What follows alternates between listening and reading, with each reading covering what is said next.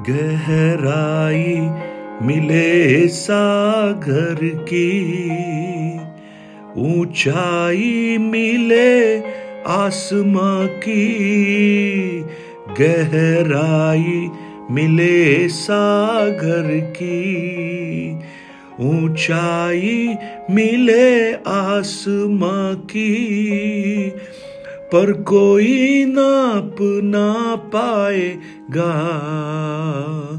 गहराई तेरे प्यार की, पर कोई माप ना पाएगा। गहराई तेरे प्यार की, तू प्यार का सागर। सागर दया का तू है। Good morning praise the lord दिन की शुरुआत परमेश्वर के वचन के साथ। मैं पास्टर राजकुमार एक बार फिर से सब प्रिय भाई बहनों का इस प्रातकालीन वचन मनन में स्वागत करता हूँ। ये सप्ताह मसीह मंडली के लिए बहुत ही महत्वपूर्ण सप्ताह माना जाता है। अगर इतवार से शुरू करें और अगले इतवार तक तो बहुत ही महत्वपूर्ण घटनाएँ हर दिन हम देखते हैं। पाम संडे, यीशु मसीह का जय के साथ उस यरूशलेम में प्रवेश और उसके बाद एक एक दिन की घटनाएँ और फिर गुड फ्राइडे, जहाँ पर मानव जाति के पापों से, उन्हें बचाने के लिए स्वर्ग का परमेश्वर स्वयं एक मनुष्य बनकर इस पृथ्वी पर अपने आप को बलिदान चढ़ा रहा है। एक शनिवार जो शांत प्रतीत होता है, लेकिन ईस्टर का संडे, जो पुनरुत्थान की कहानी को जग के सामने उजागर करता है। यह सप्ताह बहुत महत्वपूर्ण है, क्योंकि इन दिनों में हम उन घटनाओं पर, उन बातों पर हम स्मरण करें जो प्रभु यीशु ने हमारे लिए की हैं। और मैं आपको प्रोत्साहित करना चाहता हूँ, इन दिनों में आप सुसमाचार में लिखे गए उन भागों को ज़रूर पढ़िए, जिसमें यीशु मसीह के उस यरूशलेम के आगमन और पुनरुत्थान तक की पूरा विस्तृत वर्णन किया गया है। मत्ती रची सुसमाचार 21 अध्याय से लेकर 27 अध्याय तक। लूका मरकुस रचित सुसमाचार 11 अध्याय से लेकर 15 अध्याय तक। लूका रचित सुसमाचार 19 अध्याय से लेकर 23 अध्याय तक। और यूहना रचित सुसमाचार 12 अध्याय से लेकर 19 अध्याय तक। इन चारों भागों में आप प्रभु यीशु मसीह के उन सात दिनों का चित्रण देख सकते हैं, जो उसने पैम संडे से लेकर उस रिजरक्शन डे ईस्टर तक किए हैं। और जब हम उन्हें पढ़ते हैं, वो हमारे विश्वास को और बढ़ाते हैं और प्रभु यीशु के उस अद्भुत प्रेम को हम और महसूस करते हैं।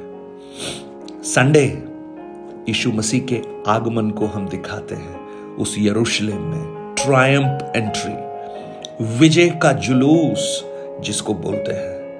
अभी यीशु ने वास्तविक विजय हासिल नहीं की। वास्तविक विजय तो वो हासिल करेंगे। और जानते हैं वो विजय क्या है? मृत्यु पर विजय। हे मृत्यु तेरी जय कहाँ रही? हे मृत्यु, तेरा डंक कहाँ रहा? पहला कुरुंती पंद्रह अध्याय के वचन में पौलुस कहता है, पचास और इक्यावन। यानी मानव जाति के लिए जो सबसे बड़ा शत्रु, शैतान, और उसने जो सबसे खतरनाक, जो विष दंत जिसको हम बोल सकते हैं वो थी मनुष्य की आत्मिक मृत्यु। उस आदन की वाटिका में परमेश्वर ने मृत्यु का कोई प्रायोजन नहीं बनाया, लेकिन पाप के द्वारा मृत्यु इस जगत में आई। और उस दंश को, उस पाप के परिणाम को उसने पूरी मानव जाति के अंदर प्रवेश कर दिया। एक आत्मिक मृत्यु। पाप के द्वारा, परमेश्वर से अलगवाद और शैतान यही चाहता है कि परमेश्वर की सबसे सुंदर सृष्टि हमेशा के लिए परमेश्वर से अलग हो जाए, और उसे कहते हैं आत्मिक मृत्यु। शैतान जो मनुष्य के लिए सबसे बुरा कर सकता था, वो यही था कि वो हमेशा के लिए मनुष्य को परमेश्वर से दूर कर दे। लेकिन ये जो ट्रायम्प एंट्री है, ये जो विजय की यात्रा जो यरूशलेम की ओर ईशु कर रहा है, मानो वो शैतान को कह रहा है, तेरे सारे हथियारों को मैं निर्मूल कर दूँगा, तेरे सारी योजनाओं पर मैं पानी फेर दूँगा, क्योंकि मृत्यु की जय और मृत्यु का डंक उस क्रूस के तले खुल्लम खुल्ला तमाशा बन जाएगा।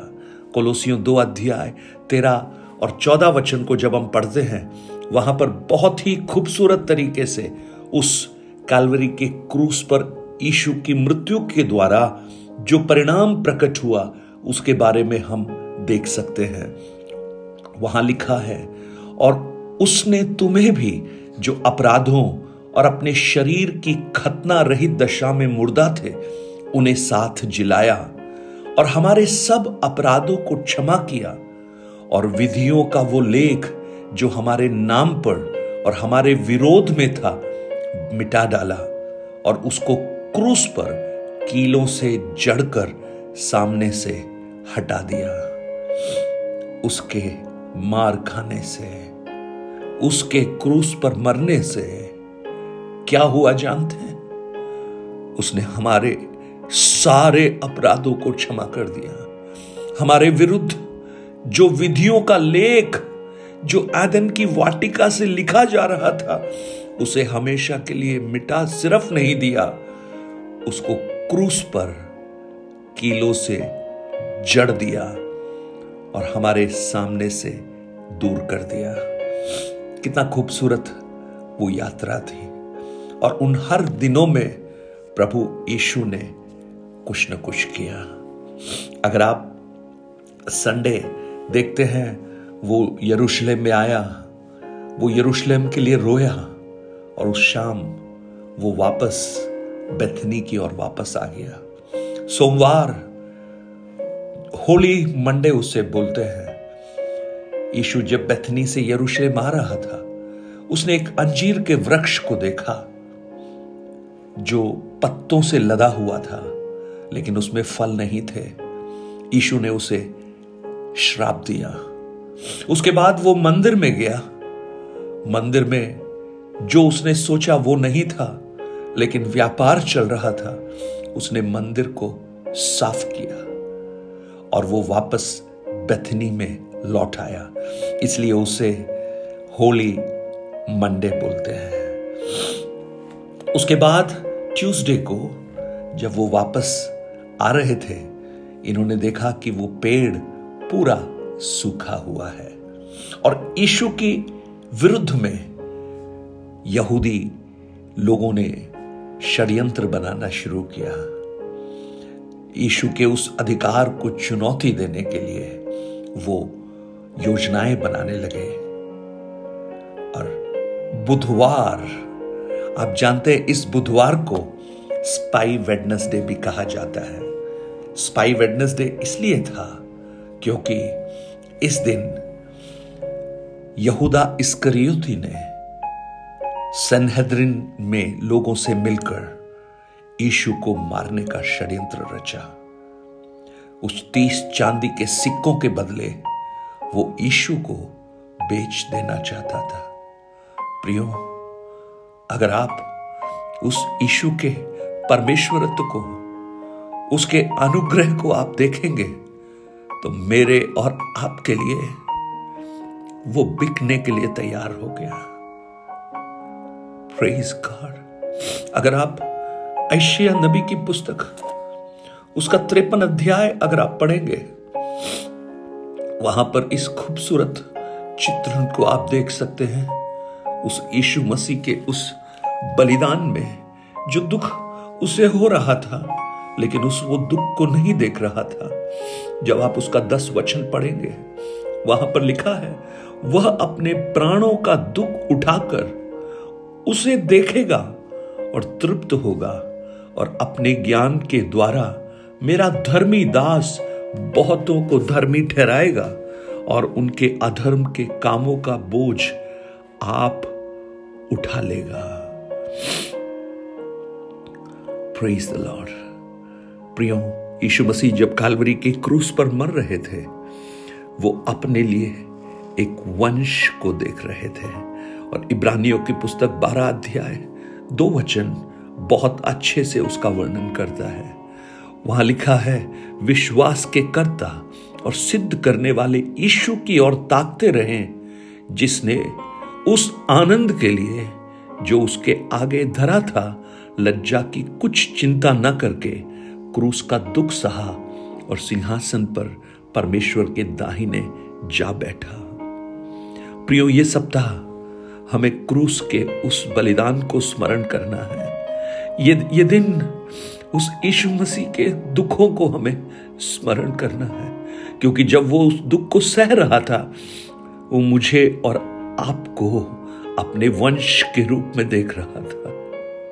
ये दिन महज एक आत्मिक रीति रिवाज के दिन ना बन जाए लेकिन ये दिन उस प्रभु के प्रेम को महसूस करते हुए उसके उस बलिदान के दुख को स्मरण करते हुए हम उसके साथ और गहराई से लिपट जाएँ, उससे और प्रेम करें।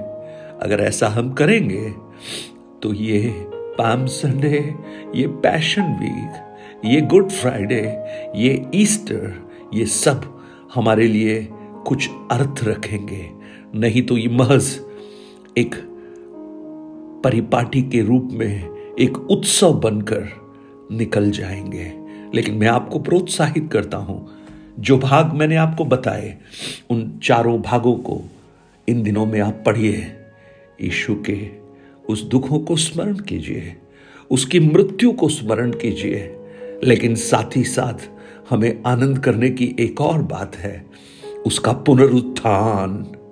उस धन्य आशा को भी स्मरण कीजिए। स्वर्गीय पिता, मेरी प्रार्थना है, जब हम इस पैशन वीक से गुजर रहे हैं, मेरी प्रार्थना है आप हर एक के जीवन में जो इन वचनों को सुनते हैं, एक आत्मिक प्रेरणा जागृत कर हम आपके और नजदीकी में चलें प्रभु। आपसे और प्रेम करें। और आपके नाम को हम ऊँचा उठा सके धन्यवाद, आपने इस प्रार्थना को सुना। यीशु के नाम से माँगता हूँ। Amen amen. God bless you. परमेश्वर आपको आशीष करे। Nine eight two nine zero three seven eight three seven पर आप अपने प्रार्थना निवेदन और गवाहियों को हमसे शेयर कर सकते हैं। और मैं आपको धन्यवाद देता हूँ मम्मी के लिए प्रार्थना करने के लिए। वो वेंटिलेटर पे तो नहीं है। ना वो ऑक्सीजन में है, लेकिन वो आईसीयू में है। उनका बीपी बहुत कम हो जाता है, इसलिए उनको मॉनिटर पे रखा है। उनका शरीर बहुत कमज़ोर है। हम प्रार्थना करें, परमेश्वर, मरी हुई अवस्थाओं से भी जीवित करने में सामर्थी ईश्वर है। वो अपने अनुग्रह को बढ़ाए और एक अद्भुत कार्य प्रकट करे। आप उनके लिए निरंतर प्रार्थना कीजिए। Have a blessed day have a blessed week God bless you